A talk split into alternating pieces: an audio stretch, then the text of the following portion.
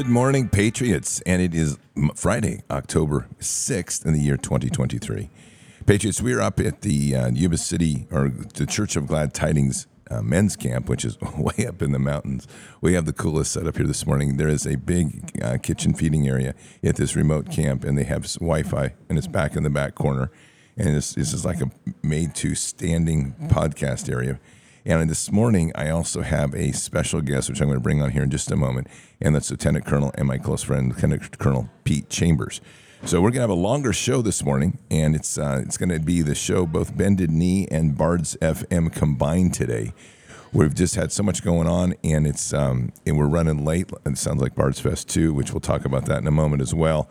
But we're just kind of getting things out and going. So, Patriots, before we begin this morning, one thing that's really really clear is that you're going to have to keep your skills up as we go. Then this time we're heading into some pretty critical time windows, and things are starting to fall apart. And you need to take care of your family always first and foremost. You have a responsibility to protect your property and your family, and you need to do, to do that. You need to make sure your skills are sharp and they don't slide. Part of the problem we have right now in this nation is cost of ammo, cost of getting to the gun range, time as well. That's why we have iTarget Pro. iTarget Pro is literally designed for that perfect way of keeping your skills up using the tried and true methods of dry fire with a laser bullet. Once you put that into your firearm, you can point at your target. It, it, ties to the app that's on your phone, and you can literally do your dry firing and get immediate feedback onto how accurate, accurate you are. This is a great way to train your firearm in the comfort of your home. It also is a safe way to train your fam- family, your kids, and your friends. So, Patriots, check out itargetpro.com. itargetpro.com. Your promo code is BARDS, B A R D S. You'll get 10% off. iTargetPro. That's itargetpro.com. Use your promo code BARDS. You're not going to be disappointed. This is a fantastic app. It's a fantastic way to train, a fantastic way to keep your skills up and keep them polished and honed. All right, Patriots. So as we continue here this morning, we were all starting to get up and get going up here, and we are sitting here this morning with Colonel Pete Chambers. Pete, how are you? Yes, sir. Uh, you're doing great. This is a great day to be live. It is indeed. So Pete and I are up here as, as guests, and uh, pretty good camp, don't you think, Pete? You know, it started off well last night. I gotta say that was a, an so, amazing moment. It was. We have uh, we had what did you say about 130 in there? 140? Yeah, I counted uh, 140 something. 140 men in there last night, and uh, we had a fantastic, um, fantastic start. I, I'm just going to tell you. By the time I was the speaker last night and we ended up bringing about a third of those men through deliverance last night, which was awesome. Just absolutely incredible to watch and witness. We had uh, so many, just, it's just a powerful connection overall, right? Right. There was a there was an energy in the room from that very first moment with the music that kicked off, and the music was uh, was um, was just amazing. But uh, the word that came across out out of you, it moved a lot of people because I, you know me, I always stay in the back corner. Yep. You know, always stay in the hard corner. So I'm I'm over there uh, watching all this, and I could see the wave come through of just, you know, because we were we were, we were, there was a method to the madness, but I think you were definitely spirit led. it was it was a wild night. I'm tell you. Yeah. Holy Spirit was there, and we were moving, and we were shaking, and we're bringing people to, to, to Jesus and helping them heal. It was fantastic. It just we, before we get, Pete's got a word for us, but is Joe with us today? Joe is with us. You want to have him say hello? Joe, abwa, abwa. Joe is here, and we got Pete and Joe. He says hello. Joe's awesome. He actually, I swear, Joe sees in the spirit completely because of the way he, he flows. But he was with us last night and had a great time. So, Pete, you got a word for us today. What is it? Absolutely. So, uh, you know, open up the Bible this morning just like usual, and it's uh, it's out of the book of Mark, chapter three. Is uh, verse? Let me put my glasses on here. We're getting old, my brother. you and me both, my friend. It's called, it's called presbyopia. Look it up. Old man eyes. Okay, how can Satan cast out Satan? If a kingdom divided against itself, that kingdom cannot stand. And if a house is divided against itself, that house cannot stand. And if Satan has risen up against himself and is divided, he cannot stand, but has an end. This is the key 27. So, chapter 3, 27. No one can enter a strong man's house. And there were a lot of strong men in that room last oh, night. Yeah. These are lumberjacks. These trees are huge. and no one can enter a strong man's house and plunder his goods unless he first binds the strong man, and then he will plunder his house. That is a great scripture. Amazing. It's, it's, yeah. You know, Peter and I were talking about this this morning. When you read that, And you're like, okay, well, how can you not see that deliverance is at the core of so much of what we do, right? You can't unsee it. right? There it is, right That's what I say about the glory of the kingdom. You cannot unsee it. That's so well. Yeah. Now, Pete, you've got, we've been talking a lot, and it, obviously, because Pete and I are here, we talk a lot, but you are talking, you really put your whole border mission in context of the Holy Spirit. So just kind of talk about that because this is an, a daunting thing that's happening in the United States right now. Right. It's a house divided. Yes. And it's not just the border mission. The border mission is a representation of a line of effort that Satan, ultimately, you know, Satan, but uh, that the uh, the world, one world people, whatever it is, the Cloward Piven doctrine. We could talk about a lot of things, but uh, that border mission re- represents uh, something entering the kingdom of the kingdom of the United States, small k. Yep. But the kingdom of God gave his hand, put his hand on this nation in 1607, actually, when the covenant, the first covenant, when uh, before Jamestown, Right. Uh, Mayflower. It was Mayflower. Yeah. Dedicated this nation to a covenant of marriage to Jesus. Now, when you enter in the back door like that, you're attacking that kingdom, that marriage. That's good. That's good. Absolutely true. I mean, that's that's the only way I can And see it, it. and I would argue even further. I mean, that's that goes down to how we treat our homes, is how we treat our marriages, right? Well, you know, General Flynn says local action has global impact. When we act at the tactical level with the family, I'm going to refer to things military wise. It's just 30, 30 They all know. They they get me. They get, they're, they're good. So, so you know, at the tactical level, when we start affecting things in the small, and they trickle up, that's what happens. It starts affecting each level of command, operational, all the way to strategic, political, geopolitical levels. But it starts there at the ground. So when we were talking last night about family, and some testimonies were given, and, and, and we spoke uh, to, to men that came up, every single one had a heart that was broken because some action they did which has an equal and opposite reaction in life. Every action they did in their life, including me, was broken because I knew I could sense it as they were coming up and talking. You could see it in the room. yeah. There, there was a shuddering when words were spoken that took place, and, and from the back of the room, I could see that. And so we have to realize that what we do in the small will ultimately, collectively, take down things in the large. That's And well we've said. got to fight that fight. We do. You know, and that's a lot of what we were getting at last night, Patriots, just so you know. And what that is is getting deep into these these things we carry. It's they're weights. You can see that on the men. Oh, Yeah. yeah. I mean, it's it's a heaviness. It's a it's a stone. It's a it's it's something you're carrying. You got an, an extra fifty pounds of, of rocks in your ruck, and, E- and you're supposed exactly to be carrying ammo and, and food, And all you're carrying is weight. and you're Just- carrying just needless weight. we saw like you if all if you were at Bards Fest, you witnessed it, and we saw it here. Just seeing these men, and these are good men, but again, something in the past, whatever it is, heavily hang, hanging on them, Right. trying to define them of who they are, binding them to a past, and we start working through that, and you just you watch the tears flow, and you watch the freedom happen. It's beautiful. Right. Yeah. And and, and there's one particular gentleman from last night that. Uh, from from a distance, was waiting in line to come and speak with me, you know, and uh, and I'm not used to that. It's an uncomfortable place for me. Yeah, because you're the man. In the, you're the man in the Yeah, shadows. and I have to I have to you know talk about things that are not uncomfortable, just different. You know, when I speak to soldiers, it's different than Mm-hmm. speaking to a man about his heart or my heart.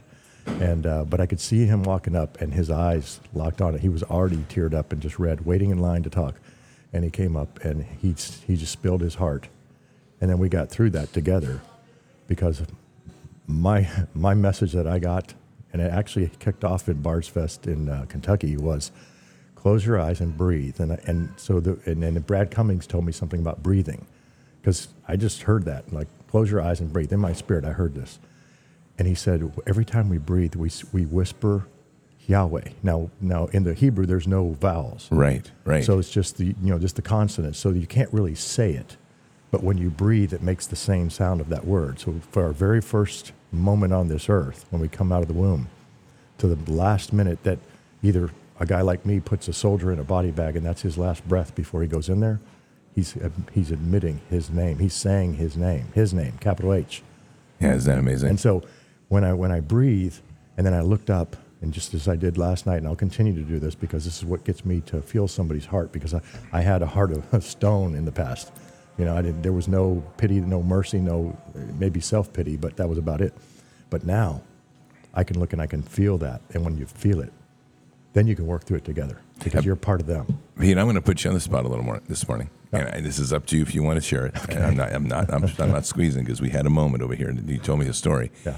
But I, I want to know if you could talk to, about uh, Altman. If you can tell us. Oh, Father James Altman, Okay. a canceled Catholic priest, a hero Yeah. in the kingdom. So, Patriots, I want you to hear this story because it is so incredible how God works. And there's a randomness that, that is so, it's first of all, it's courageous heart of, of Pete Chambers here, which you're going to hear. This is, the, this is the level when we talk about doing deliverance of what it requires of us to come forward to release some of our burdens, to be honest and testimonial to it. And through that, collectively, we heal. We heal through prayer and we heal other ways. So go ahead, Pete. I'm going to let you tell the story. Right. So uh, I'm up in Maryland at a uh, conference. This was about a year ago, and it was a freedom conference. So it was all walks of life that were there from around the country. Uh, I don't know the numbers of people, but it was just an amazing uh, freedom time, and and all faiths, and and that was interesting. So I, see these two guys. You can't miss Catholic priests. You know, they're in the room and they've got their their habit on, and and they're in the back. And I didn't know anything about their faith really. I knew a little bit, but I didn't know who these gentlemen were and uh, one's from Texas, and one is, uh, I believe, he's from Wisconsin. So Father James Altman. Yeah. And they're walking through the lobby, and I said, "Hey," and you know, I'm looking like a thug. It's early in the morning. I'm getting my coffee, and they're they're like, "Yeah, can I help you?" You know, we saw you at the conference, but uh, yeah, yeah, I I got to confess. Do you guys do that? And then he's like, "Of course we do. we do that." But it, it's a process, and I said, "Well, that's not how it's going to go today." So here's the deal. And I confessed something in my heart, a sin that I had created against my family, that I did, that I needed to get off my chest to a man. I eventually came clean to my family, but but to a man, and because I had read, you know, it is written Right. that you know, confession is is a, is a, as they call it a sacrament, and and it was something that was important to me, and so in the corner of the room in that lobby in that hotel in Maryland, I gave a confession to a Catholic priest for the first time in my life And you're not Catholic. and I'm not Catholic. But but this is this is the beautiful thing th- that his heart accepted it, allowed out of order of things in the Catholic faith, a man to come up and spill his heart, and that is part of healing. When we give our testimonies, and I was just looking that up and uh, trying to find that, but, but wh- where it talks about we you know we can look it up. Um, when you give your testimony, at an an, uh, an amount of healing takes place. Yeah, it does because it's it's it is scriptural. We come together as a and, group. and a testimony is a confession. yes. And when we do it on s- on the, on the stage, it's a vulnerability. and you mentioned that last night, that would be a word. right? so you have vulnerabilities, but then, Right. but then here's the deal. These guys look at you, and there's expectations, right? You always, you know, you look at things in context. When I give a speech to a group, I have to give the context. I'm not trying to give my resume so they can think great of me because I just say, hey, look, I'm a soldier. I came in under Reagan. I got out under Brandon. Okay, so that's my military testimony. But Right, there's some right. expectations with that because now you're saying, okay, well, Lieutenant Colonel, Green Beret, flight surgeon, there's expectations of this person that's speaking. So sometimes people can hold that up as, on a pedestal and say, wow, that's cool, but I don't want that factor. What I want you to understand is even that guy, that guy is broken. Yeah. No, that's so true. This is this is such a. I want to go back to the story real quickly because this is how God works. So if you don't know who Father Altman is, of all the people in the world that God would have put there near Pete at that moment for a very powerful and important testimony, and it would it would have to be Father Altman if it was going to be a Catholic priest. And the reason I say that is that he is already he is so outside the box for the Catholic Church, and he's one of those a true, in a sense, free thinker, and um, and that is his heart. He is he is that way. He would he would put that down. So again, just the randomness of God placing somebody before us. He's he has him there, and Pete has it on his heart, and he brings two people together to bear witness to something that's a sin, be able to share that, to hear that, and as testimony, and release that into the world. It's transformational, and that's that's what is happening here at this men's camp. Is that we're, in the, in, as we talked about last night, and and just to say, kind of acknowledge what Pete said. Let me tell you, the Holy Bo- the Holy Spirit was on was there last night, and we were on fire, and God was working through me last night. I, I hardly remember half the stuff I said. It was fantastic, but it was there. And the beautiful thing is, when you're speaking in a group like that, and you you place it before them, it's like this is the time. This is the time we have to come together. We stand as one body, but we witness each other. We give witness to these these things that are on our heart, and then release them. And then through prayer and the, the, the process of worship, we're able to start healing in the deeper way that only God can do and only Christ can do deep within the heart. And those are the wounds that are healing. It's a transformation that begins to be to occur within us, and it's the weight and burden that is released that ultimately leads us to a, a truth level of freedom. So, what do you got? Yeah, so you know, I just looked it up real quick here in John in in uh, chapter six. You know, it it is or chapter nine, excuse me, it it is written. Here it is. Uh, Jesus is healing a blind man, and he's questioned about it by the Pharisees. Right. And so when we have people walk up, just like the guy I was talking about, and the numerous guys last night, who come to me broken and say, you know, and I'm just as broken, right? We're all just as broken. All have fallen short of the glory of God. But in, in 24, so they, they summoned the man again who had been blind, and he told them, Give glory to God. We know that this man is a sinner. Okay, so they know he's a sinner. That, that's their judgment on, upon him, the Pharisee. And then he answers, Whether or not he is a sinner, I don't know. One thing I do know I was blind, and now I can see.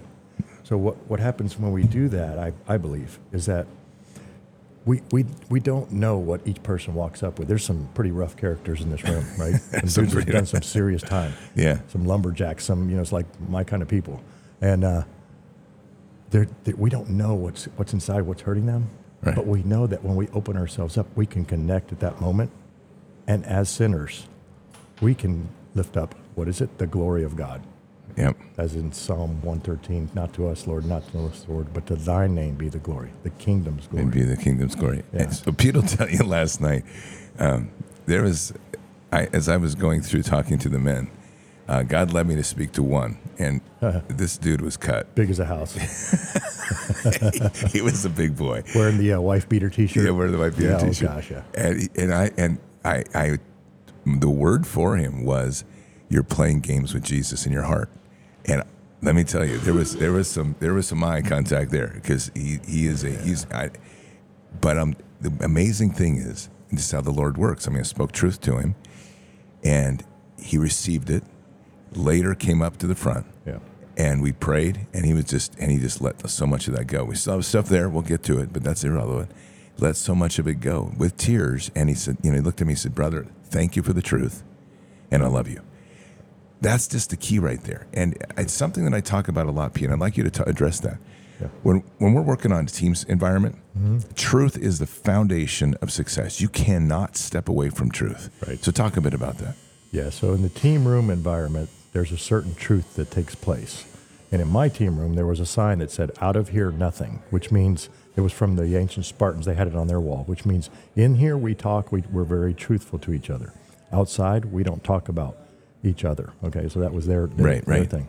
So in that team room, because that's the expectation, because you know that there's there's truth in there, and there's there's a freedom to express everything to another man as iron sharpens iron. Mm-hmm. So when you're in that environment and you, you come back from a training iteration, let's say we've been out there doing CQB, and somebody somebody muzzle you know flashes you, you know their muzzle goes by you and it shouldn't, and you you know you got your finger indexed and all that, but that's still an expectation. Or uh, I've seen this happen on my range. I had Tim Kennedy on my on my last team that I was on, a special operations detachment in Texas. And Tim Kennedy, MMA guy, you know, 18 Bravo gun guy, you know, master shooter. And uh, we missed the guy next to me on the range. Thank goodness it wasn't me. Missed a, uh, the head of a, of a, hostage taker on a paper paper target by just an inch. It didn't hit the it didn't hit the uh, the hostage, but it missed the the target Okay, we're doing some rapid, you know, pistol shooting, which is a little more difficult, uh, and especially when you do it under stress. You know, where stress inoculation. Missed it by just a little bit. Missed the mark. And what is sin? Missing the mark. Dude, that's good. So when Tim calls it out, and he comes up and he makes a, a spectacle of this major, you know, and Tim's a, you know a senior NCO, and he makes a spectacle and says, "We operate in a zero defect environment. What if this round went the other way? You don't miss that target, sir. You know. Yeah. And we don't miss that mark. But here's the deal. But he did it out of love because he realized that when we go down range, that shot right there could be the difference between life and death because we work in a zero defect environment.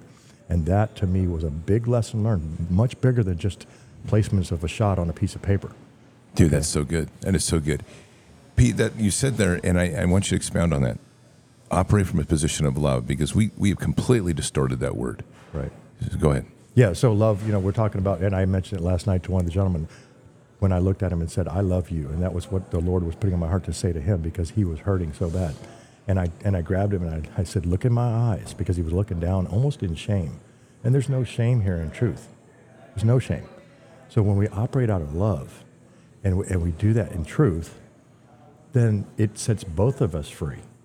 Yes, it does. Me to understand humankind, because that's what we're to do, but also him to accept this from another man who's on his now his team, right? Yeah. And it's the army of God, the Ephesians six type. That right there is the essence of this whole thing. It's that truth and love because we don't uh, the truest virtue of a warrior, as I've always said, and I read it in a Steven Pressfield book, The Gates of Fire, and this story of a kid trying to figure out what is the truest virtue through this whole book. And at the end, it finally comes to love, the kind of love that a mother has for a son, or a brother has in combat. It's that kind of love that you're willing to John 15, 13, give up everything to lay down your life for your friend. And friend is philos, which is a type of love. Yeah, that's it. That's it right there. And that's that's what we also part of that is the martyrdom spirit to be able to literally step into the world and say, okay, I shall sacrifice everything Right. for my love in our King and my love for my brother. That's it. That's that's just exactly it. That's the hardest part, I think, that where it gets distorted for soldiers. And you and I've talked a lot about this. When that is misplaced by some of the things like we're witnessing that our government's allowing right now at the border, which is insane because you have that commitment to do that for the love of nation, the love of the people. Right. But then we have tyranny that steps in and tries to redirect that to give use that same sacrifice for their dark e- evil and deeds. Right. I mean, that's, uh, it makes you, and you said it last night, I, I say this a lot, is it makes you the most dangerous person on the battlefield because you know that whatever happens to you today, whether you die, whether you live, that your eternity is secure. Right. When you when you're in that operational environment, but you can still deliver effective rounds on target, and you're that guy, you are the most dangerous person on the battlefield, and that is all done through love, not out of hate. I don't deliver those rounds out of hate, and I'm speaking metaphorically right now. The the things that we do when somebody cuts us off, and I want to just yeah, you know, in traffic, and ah, I just drove through, you know, Sacramento, California, so you know, my pickup with no horn on the truck, it was broken. So you know, there I am, but but operating out of love for those that are with you in this, those behind you, and for those poor souls in front of you that just don't know any better, you still got to love them through it. You do. And I think what's really amazing about this group here is there's some guys here, and this is what I love about the Church of Glad Tidings anyway, is they deal truly with some of the most broken. So you've got guys that have done hard time for 10 years. You sat last night and you spoke to who was a former Sicario Right. for the cartel. And his greatest his greatest line last night, I'm gangbanging for Jesus these days. that dude is on fire. He said that to me, and uh, we had a really good talk at the end of the evening. One- One, when we first met, it was kind of getting to know each other. But Right. later in the evening, we, as we opened our hearts and we saw this this uh, this congregation, the hearts of the congregation, and they're all all the guys, this this fire team, if you will.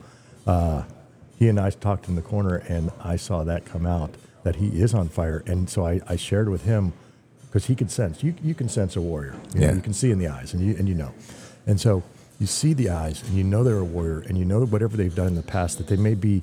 Not that we're ashamed of, but that we know we're covered by their grace. Right. We're covered by their grace, but we made decisions. But you can sense a warrior, and I can sense in him. He could sense it. So we really clicked at that moment, at the end of the evening. Yep. And that's when I saw his passion because every time we would talk about the kingdom, the passion ramped up like 20 fold. When we talked about our past, it's almost like this is what I did. Yeah, I, you know, that's where I was, just so we could understand each other, set, the, set the, the ground rules.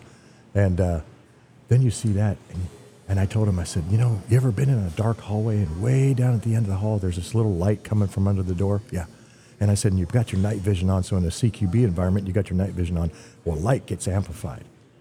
It gets amplified. that's so huge, good. And it, and it really blacks everything else out. Yeah. And everything else becomes just that little light in the corner that's 200 meters down this hallway, a long hallway. I said, that's what I've seen so far of the glory of God, and you can't unsee that. So you put the night vision up, and you're like, oh wow, you know, now I'm now I'm blind. But mm-hmm. as soon as you put that light vision back down, there's that light, and it is so bright, and it's just a tiny little glimmer in the corner of that door that you want to go in there and figure it out because that's what your mission is to get in that door, but to take as many with you. That is one of the best descriptions I've heard. And Patriots, if you've ever used night vision, Pete, talk a little bit about that. What what's that? What the difference is between what we see and then when we put night vision on? Yeah, so you're not looking in real color, not real, you know, like we do with our, our, our ambient world that we live in, but you're looking in a, in a kind of a greenish hue, or there may be a gray one, and it's very crisp with the newer models, uh, newer generations. But uh, when you use night vision, um, if you go into a room, let's say, or uh, let's say we're, we're doing uh, outside and there's a, there's a high illumination of the moon, I won't use night vision because if I do that, I ruin my uh, accommodation of my eyes to the light, right? So I'm going to keep that darkness. I'm going to stay in that darkness. Yep. I'd rather do that. But as soon as I get into a building and it's pitch black, I've got to turn this on, and whatever light that I can pick up from in there, whatever's coming through, is going to be amplified. And it's going to be amplified so much that if there is a light and you walk into a room and you open that door, you will be blinded, temporarily blinded. And at that point, you're combat ineffective. So you, you have to know how to use that system. It, it's a system, just like anything, a weapon system with your body. Right. It's a system. And so the way to use that is through years of experience and time. Because the first time you ever put one on and you step off of a helicopter and you and you can you're wobbling around trying to figure out wh- which way do I put my foot. It takes a while to hone that skill to see that light, to see things at night. It takes a while to hone that skill because otherwise you're tripping all over the place. That's the warrior heart of Jesus right there. Yeah, that's the warrior heart. Yeah, yeah. So let's talk a little bit about your mission going on down the border because Yeah. this is a big deal right now. It is a big deal, and, and, you know I didn't plan for any of this. Um, it started out as me basically helping some friends that lived on the border that I had met. I'd spend a lot of time down there with Operation Lone Star, which is a Texas operation to secure the border, essentially. Um, and then and the, guard, the the National Guard in Texas has special operations units, and so we we do have our own army, if you will, probably the 12th largest army in the world in the state of Texas, Wow. the Republic of Wow. Texas.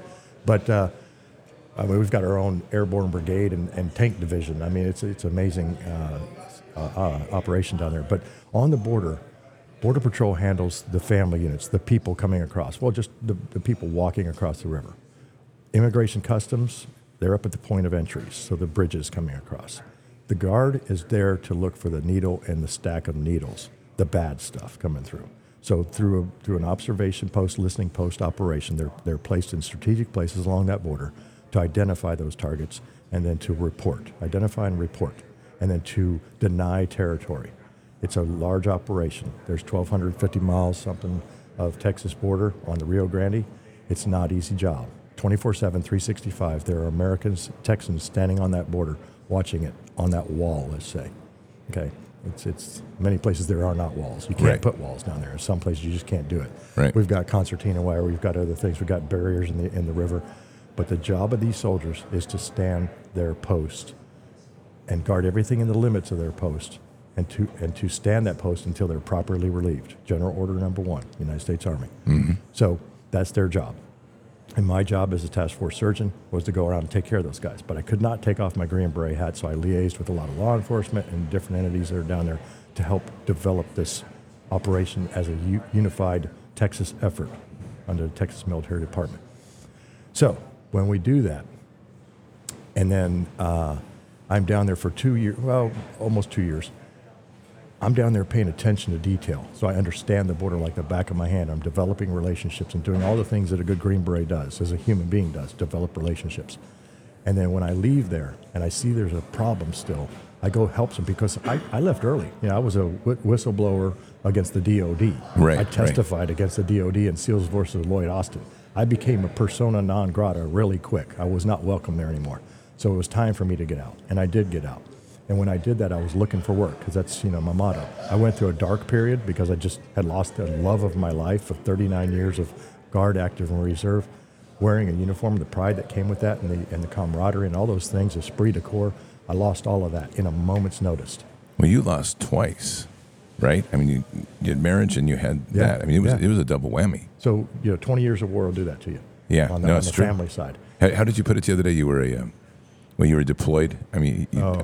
you, you were talking about like being deployed in deployed in a relationship. There was a comment you used. Oh, you mean a geo bachelor? There you go. Thank yeah. you. Yeah. Well, I was a geo bachelor at Fort Bragg as well, and uh, so you give up a lot, right? Yes, you for do. that mission, and and I don't know what's right. I don't know what's wrong anymore with that because I, I there's times when I just I detest what what we were used to do, and I feel betrayed. But there's times when I know that that was the right thing to do, the right place, the right Mm-hmm. time with the right equipment and men, uh, because we we came through that, men and women that, that served with us. Yep. Uh, I have all men in my unit, but when we when when I came back from that, um, and then I got booted off my job on the border, not kicked out of the military, but booted. I went ahead and decided to get out. So now I'm going back down and just helping friends that live on the border that I've met and saying, here's how you secure your property. Here's how you uh, develop a community relationship with other people and to develop a neighborhood watch, if you will. So we do this and we start doing it, and I, I'm seeing a need because now I'm getting calls from other people saying, "Hey, you were just down there in, you know, South Texas and uh, Del Rio area, Eagle Pass. Can you come to our community and do this?" So the next thing you know, I've got like five, six communities, and I'm helping people out, and I'm still going on the speaking circuit and talking in legislators in Alaska and Idaho, and and I got an Arizona one coming up to talk about medical freedom, whole different deal on the COVID side. But from that, that led to my purpose, right? Right. God did it in a mysterious way. So the purpose was to tell the truth, to spread the word, and then you'll understand this. In, in, a, in a rapid cycle targeting, we use this thing called F3 EAD find, fix, finish, exploit, analyze, and disseminate. When we do that, we can get rid of ISIS out of Syria really quick, right? Obama, it didn't happen. Trump comes in, it happens because we use that cycling. But in this case, I can't finish, right? I can find and fix. I can teach people how to see things and report it. And they can find it and fix it. Fix the location is what that means. And then the finishing has to take place with law enforcement because that's the authorities that are given. Under the doctrine of lesser magistrates, under the state constitution, under the federal constitution, there are, there are things that you can do to defend yourself in an invasion. So that is the finish. It has to be law enforcement, but that sets them up so they can do that rapidly because there's more eyes on the mm-hmm. ground. It's a listening post, observation post of civilians. Yep. And then you, you can't technically exploit, it's a bad word in the civilian world, but you can expose, That's good. right? You That's can good. expose. And then you can analyze this information with guys like us and think tanks and whatnot, or with law enforcement in, in their facilities. And then you can disseminate, which means get this word out, like we're doing right now. We're Right. disseminating information. We're telling people you always disseminate the information. In the military, we disseminate it down to the lowest man. Correct. That's why the U.S. military is not the Russian military, because every soldier knows the mission and he will complete the mission, though he's the lone survivor. So now, when, when well, let's say Ann Vandersteel and Michael Yon show up on the border under Operation Burning Edge, I go back down, I liaise with them, and then we expose things. And what happens? Once again, local action, uh, global impact. We go to the Colonia north of Houston, we expose it, and now Attorney General Paxton is, you know, doing legislation to try to shut that down. So this is all turning into that, which then we created the Remnant A Team, right? Dun, dun, dun, dun, dun, dun, dun. If you ever watched that show, It's done. right? Yeah. So, so now you got the Remnant A Team, and it's actually uh, under a ministry, okay, because it is a ministry. All these guys are all men of God, and they're all pipe hitters, and they're all out there, and they're and, and they're, they're going to come and go. You know, we're we're building the plane in flight right now, and we've got a fundraiser come up. And we're going to finally do this where we're not paying for it ourselves. And people have helped me in the past. They've had said, "Hey, bro, let me fill your tank up." Okay, got it. I'll take it because I'm I'm eating into my retirement here, you know. But that's okay, Right. Because this is the mission. Because you know how it goes. It goes the mission, then the men, then me. That's Yeah. just the way it is. You and I talked about that last night. Yes, indeed. That, so that's what this has become. And it hasn't been me trying to push anything. It's Americans, we the people, who have come to me and said, "Hey, you know, Robert and Jamie Agee." Right. They, we went up to Lubbock and we did a talk up there, and they said, "Oh, by the way, somebody somebody paid for like seven billboards in the state of Texas. Hashtag Let My People Go. Hashtag Shut the Border. You know, uh, stop the border invasion." So these billboards are now up everywhere in Texas, right? Which puts me on a targeting list, but that's okay. We're going to deal with that In a big I'm- way. no weapon formed against you will prosper. So now that happens. Then the next thing you know, some guy says, Hey, somebody saw that billboard. We want to do this fundraiser for you. So that's hence the fundraiser on the 21st of October.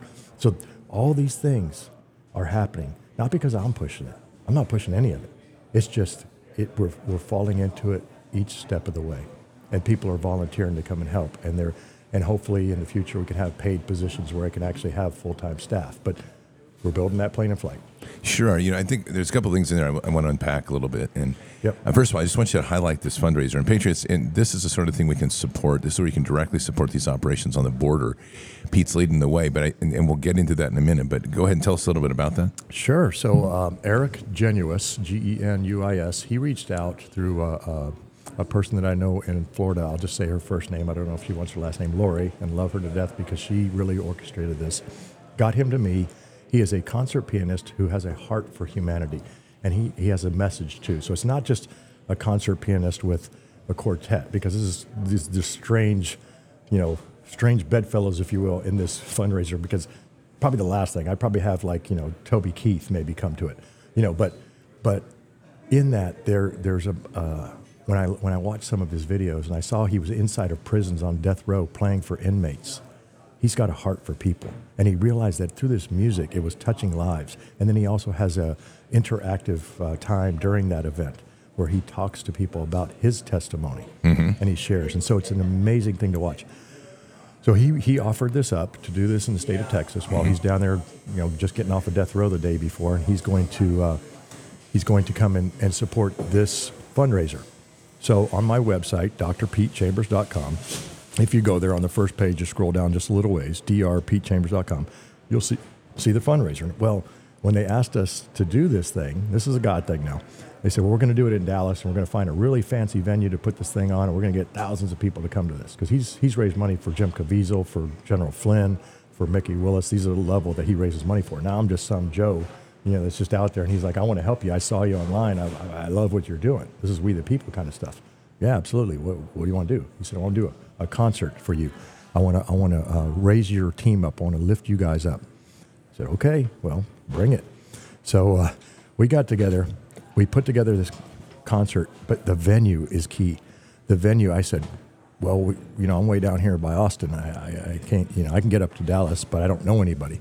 Well, he said, well, let's go down to Austin and do this. Okay. So then there were some suggestions on some venues downtown Austin, but downtown Austin, as many people may or may not know, is the motto is keep Austin weird. Yeah, by the way, that's the same motto as Portland. I don't know if you know that. No, oh, I do now. And so, so when you drive downtown Austin, you don't feel like you're in Texas. But I said, well, that's just not my people. I said, I live out here. I live out here in the uh, in the in the sticks, basically in the hill country. And so, the venue that I use or I'm using is where I go to church with uh, Doug Giles, Wild Man for God. We call him the Hatchet Preacher, and and Doug Giles says, "Hey, why don't you use the uh, the VFW here?" So we're in a VFW, and so this event is going to take place in a in a place filled with honor and prestige and esprit de corps of all the regiments and all the all the uh, branches of veterans that have fought in foreign wars. And now here's the best part about this. People say, well, how am I going to get to Wimberley, Texas and come and support this thing? I mean, it's not that far from Austin. There's a lot of people that can do that. But freedom groups have come out. Other people have come out and said, okay, how can I do this? Well, for 75 bucks or 100 bucks for a preferred seating, they're just, they're just paying it forward because on that site, on that Eventbrite site, it says pay it forward for a veteran. So whatever tickets that are bought for them, we're going to bring those old timers in from Vietnam on, and we're going to have them sitting in those seats. And we've got 400 seats total. I don't know how many have sold out. Um, you know, to me, a fundraiser, fundraiser. You give me a tank of gas, I'm good to go, and you know, some, and some pulled pork or brisket, I'll, I'll, I'll take it. That, see, that's the Jim Conley model right there. Yeah, right. yeah, Jim Conley. A shout out to him. So, for me, um, this is my people. It's going to be blessed. I know it is. It already is. And whatever happens, whoever shows up, whoever gets a ticket, understand this: that that money is going to be used to conduct operations. Period. That's no awesome. staying in fancy hotels. I haven't stayed at one hotel. I have a Gibson Go, and that's helped me out a lot. But I sleep in the back of my truck with my dog, or on the ground if it's nice. That's what I do. Right? I'm, I'm, I'm indoctrinated in army. You know, I don't understand anything else. So for me, I was never guaranteed a life of comfort, and I was never issued emotions. So for me, it is is one of those things. It's a labor of love. It's something that we have to do. Yes. We have to do it because I took an oath, and that oath is to protect the Constitution. No man, no legislature, no person, no general. The Constitution of the United States, which represents what? We the people. And that Constitution is against all enemies, foreign. I'm meant to protect against all enemies, foreign and domestic. And so, when you take that on, that's a lifelong, lifelong thing. You, have heard of oath keepers. Yeah. I, I don't, you know, I'm not a, part of that, but I'm, I am oath keeper because that's a covenant. Now, in our in my personal life, I have r- messed up some covenants. I definitely have. Yeah. But but this is a different phase of my life, and this is a phase where every covenant that I make, every covenant that I make, is dear to me. It is dear because I have to be a man of my word, and I will be till the, my last dying breath. In, in, in Kentucky, uh, when I looked up at those people that were standing in that audience and told them I loved them, and said, "Look, I took that oath."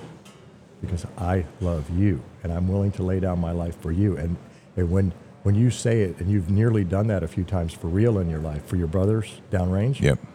it means something because it's not a, it's not a, you know, be it physical, be it against my, my, uh, the IRS shows up and decides they want to come after me, whatever it takes, I'm willing to put that on the line because every time you tell the truth, and sometimes the truth hurts, but every time you tell the truth comes with a cost.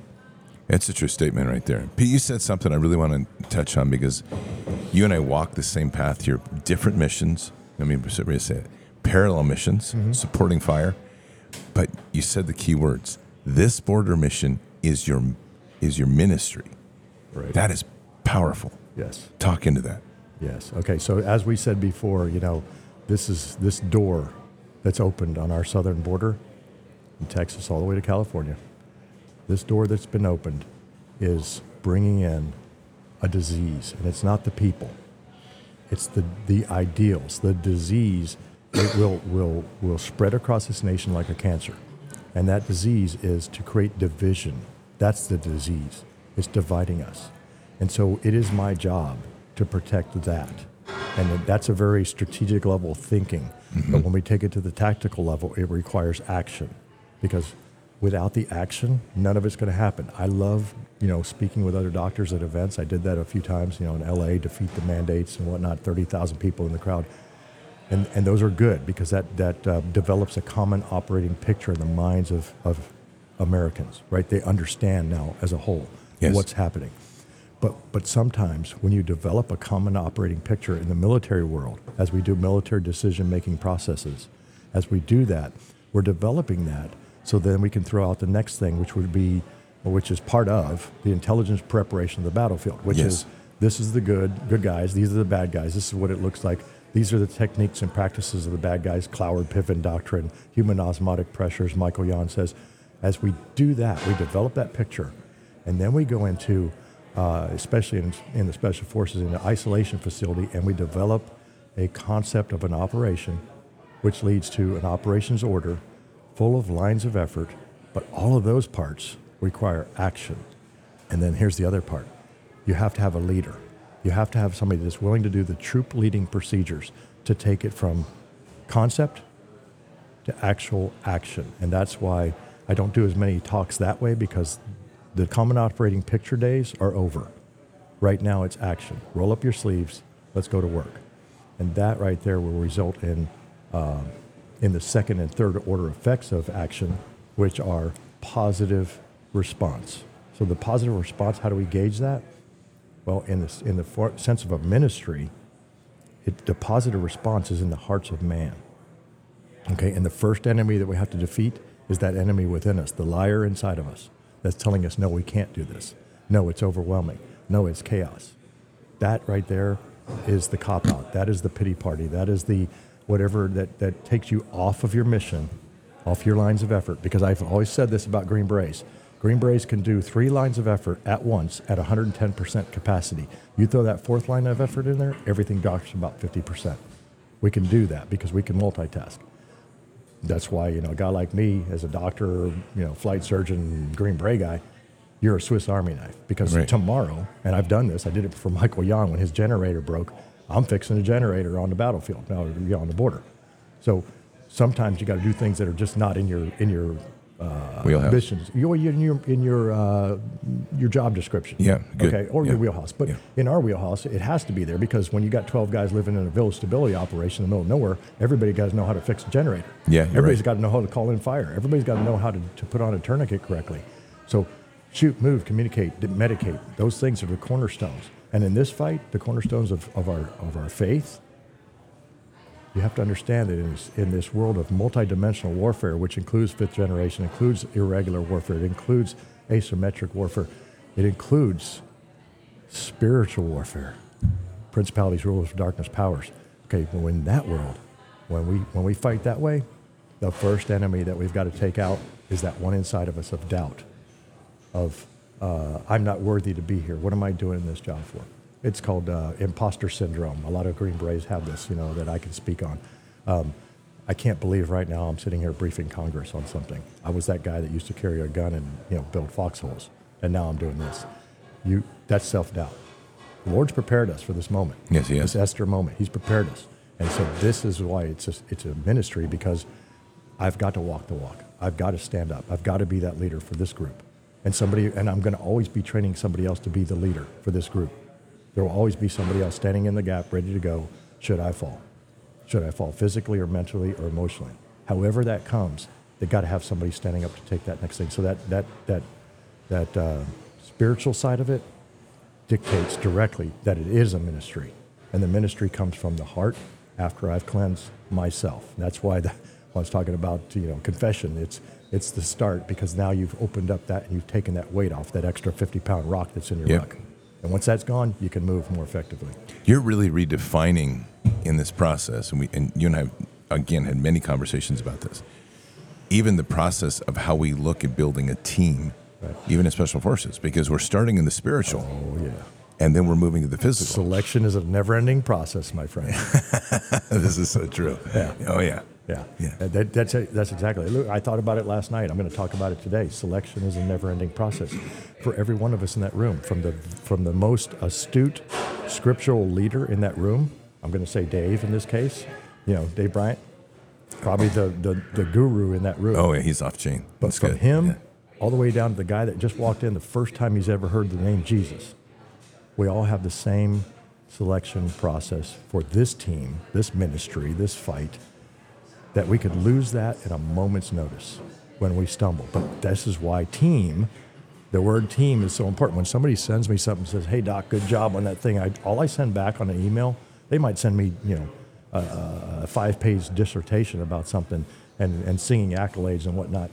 I just say team because that's my job to do that. I don't expect medals. I don't expect accolade, accolades. I expect the mission to take place. Yep. And when the mission takes place, it's only because of the team and action.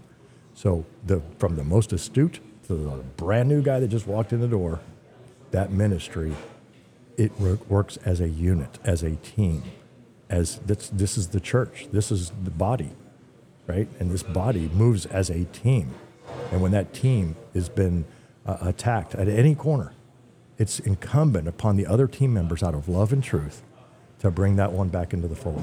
That's good, man. That is so good, and that's that's what we're doing here. Roger that. Yeah, It's just, these are good men, Pete, and Good I men.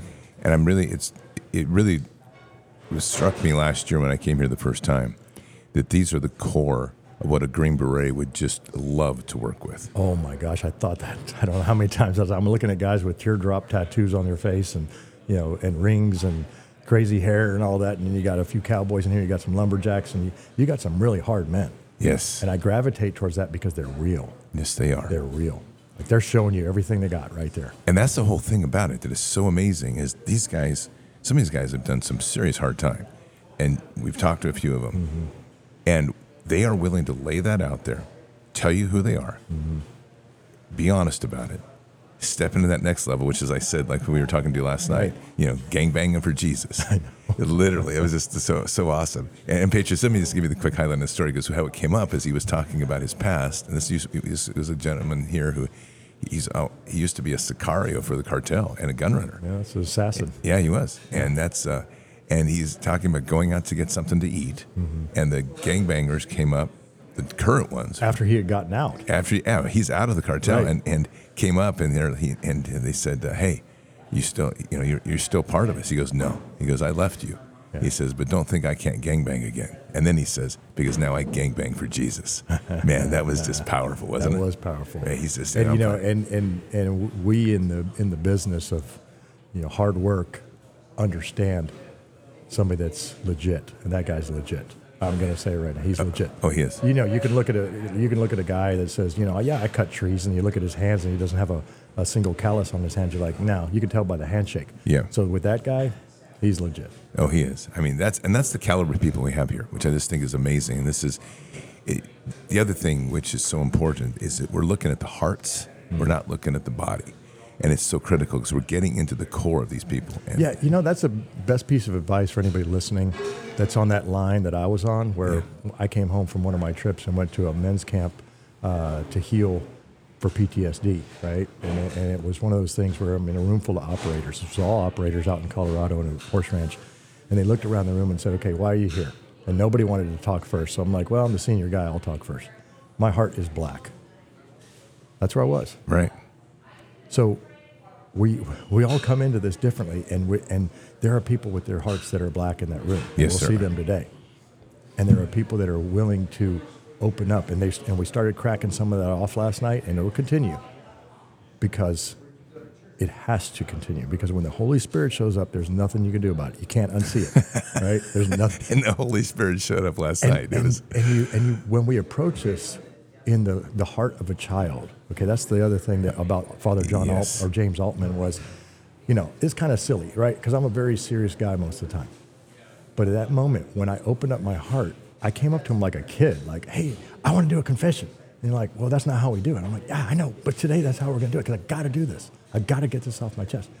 When we come like in the heart of a child and somebody else senses that, that you're just being totally transparent and vulnerable, that's when the Holy Spirit's going to just jump in there and go, I'm all over this dude because he has got it.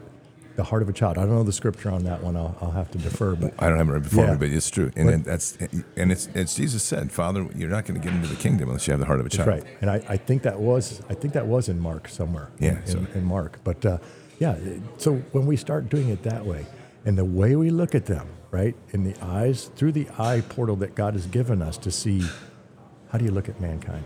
You look at them through love. Now it's so much easier, because if you look at them with judgment and say, look at this guy with the freaking uh, you know teardrop, like how many people has he killed? Right? Okay, well that you could do that, and that's judgment. It But is. judge not, lest ye be judged you, yourself. you know? the truth right there. This is what's your feeling here overall? Because I'm I always get moved when I get up here with these guys. My feeling is is that uh, as I'm looking at it, one of the kids that I prayed with last night is that those hearts will be touched. Yeah. They will, they will feel something, that, and they have to see truth in us, and know that we are not putting ourselves above them because we're standing in front of them. No. but that we're alongside. And so I think a team will be built from this, Mm-hmm. just like all the other places that we've gone and talked to, downrange or here. Yep. But here, this is more important. This fight is eternal because what we do now will echo in eternity. It will. And so to me, that's where we're setting out on building another team. I would add one thing and just get your comment on that is that they also need to see the leadership to step into that place of vulnerability. Right. That you're willing to throw it all down for Jesus. Mm-hmm. Let them hear your heart openly because there they understand and can gain the confidence that they themselves can unweight and step into the same and be online with us. Well, and street smart people will see through any kind of false Dude, that's well know, milk, to- pr- milk toast preacher. Yeah. I mean, that's just uh, when I, when I was asked not too long ago, there was some uh, black robe regiment uh, type uh, clergy that were speaking to me, and they said, "Well, what was it that kept you out of church for so many years?" And I said, "The guy in the pulpit." What do you mean? I could see through him. Yep. He was fake.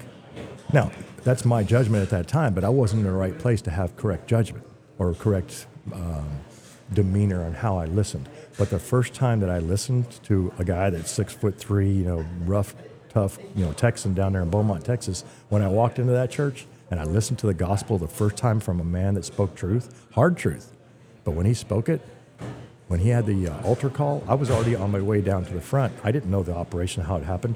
I didn't know you're supposed to stand there and wait in line. I laid down on the floor and totally ridiculed myself because that's not the Pete Chambers of the past. I would have never done that. Laid down in front of these, you know, Pentecostal folks down here in Beaumont, you know, playing bongos and all that and dancing around. I'm like, I am laying on the floor right now. And I went back to myself for a minute, but then I was like, I don't care. Yep. I am going to sh- not show. I'm not going to show. I'm going to feel this moment and what I'm supposed to do in the glory of God, which is to, to bow down in fear that I do not end up, as he was describing, in this eternal hell damnation. But I go back to the battlefield. And this was a long time ago. It took me a while to hone this because it didn't become perfect that day. But that's the hope. That's the hope I'm giving is Yeah.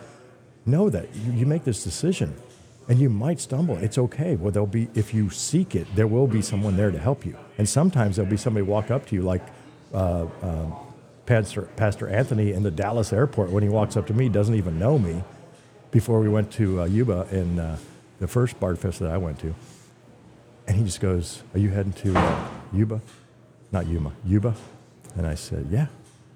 And he just spoke into me and Yep. just listened. And, he, and, he, and we had a conversation, but, but it was real and it was based in love. And it was uh, amazing to see that. So I walk down, I lay down on the floor. I'm like, I'm in fear because I know where I'm going to be. But now I know that this mission, much like a medical doctor in combat or a medic in combat, really, it's tip, not atypical for me to, for doctors to be on the X. I just happen to go where the patients were. But it is my job to bring one more back. That movie, uh, can't remember the name of the movie. The medic keeps going out in World War II in, the, in the Pacific Islands. He says, "Just one more, Lord, just one more." You keep going back for just one more until you don't breathe anymore, until your last breath is Yahweh. That's brother. what you do. That's so powerful. That is so powerful. Well, Pete, we've got a great day ahead of us. We're gonna be we're gonna be ripping a lot of it work to do. It's a lot of work to do. It's awesome. Let's uh, why don't you why don't you lead us in the in prayer? While I'll, you start, I'll finish. Okay, roger that. Yahweh, thank you for this day that we can bring one more back. Jesus, I ask of you, I beseech you now to help us interpose, to help us lead, to help us come alongside, to help us encourage, to help us fight this fight, this good fight that will echo in eternity. Lord, I ask you humbly, I beseech, I say, just bring one more back. In Christ's name. Father God, I just want to place before you this story today, this testimony that we've shared, and this experience that we walk. Father, this is a, a time right now when we're reaching into the hearts of men, waking them up, releasing them from the past and bondages and burdens that they carry, and setting them free into a time to walk under the banner of Christ and as warriors of a Christ heart. So, Father, I just ask that today that the prayers that we share here and the words that we've shared here resonate deep within the Spirit to unlock those things that are hidden and dark, to break the chains of the past, and to step forward in such a way that these men can lift off these burdens, put on their boots again as the soldiers of the kingdom, to be ready now to wield the sword of the Spirit mightily, and to do so with the glory of God flowing through them and the eyes of Jesus seeing into the world. So, Father, lead us in this day, guide us, and bless us all. And we say these things in Christ Jesus' name. Amen. Amen. Brother, we got a mission to win and something and a mission to do and a war to win. As my first sergeant used to say, this is a great day to be in the infantry. That's so true. Pete, thank you very much, man. God bless, you, brother. It's Yeah, let's get after Let's get after it. Well, Patriots, that was Colonel Pete Chambers.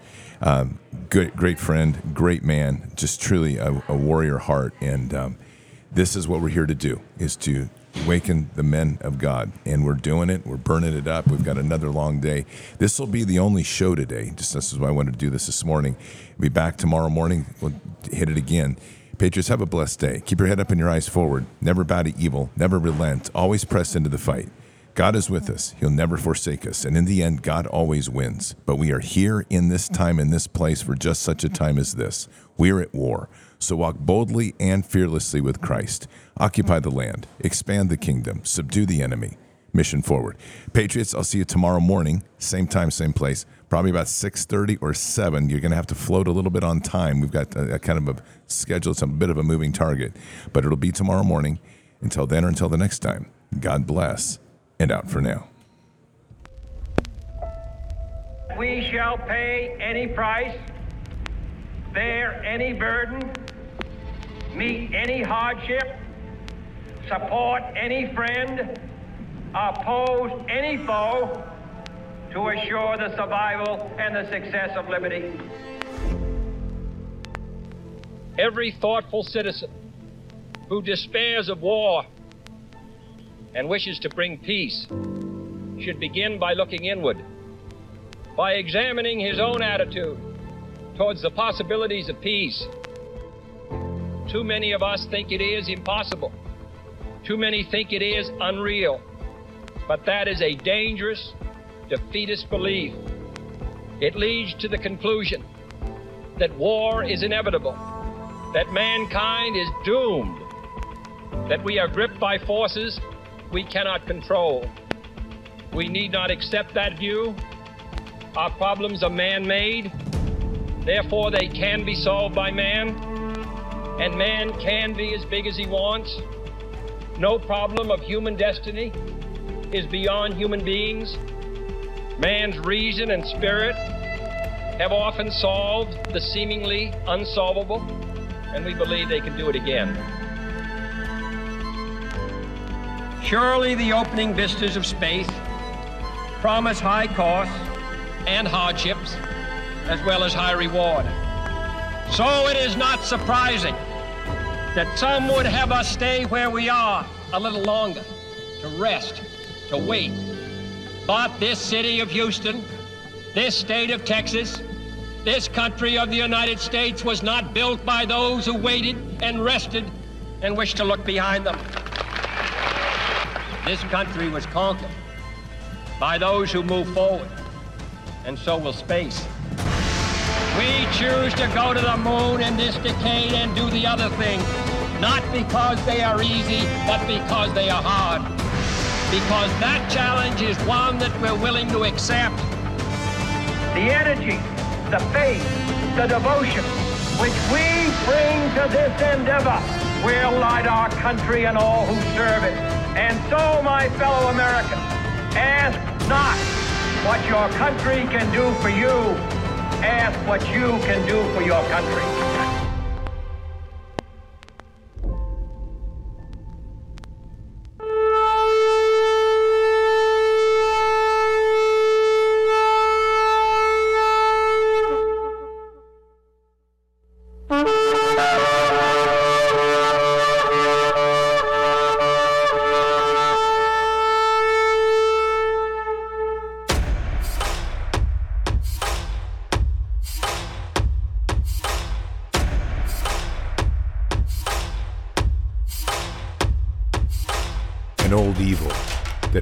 Thousands of years to show its face.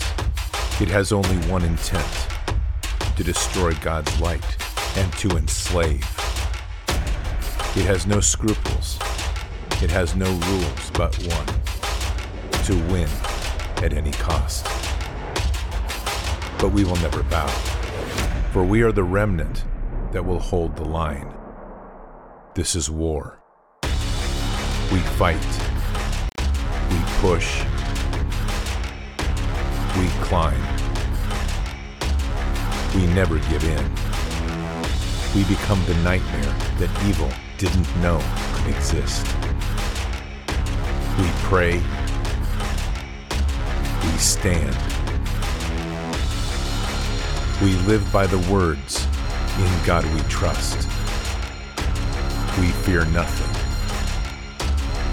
We are the light that can never be extinguished. We are patriots. We are the digital army that will help deliver God's wrath.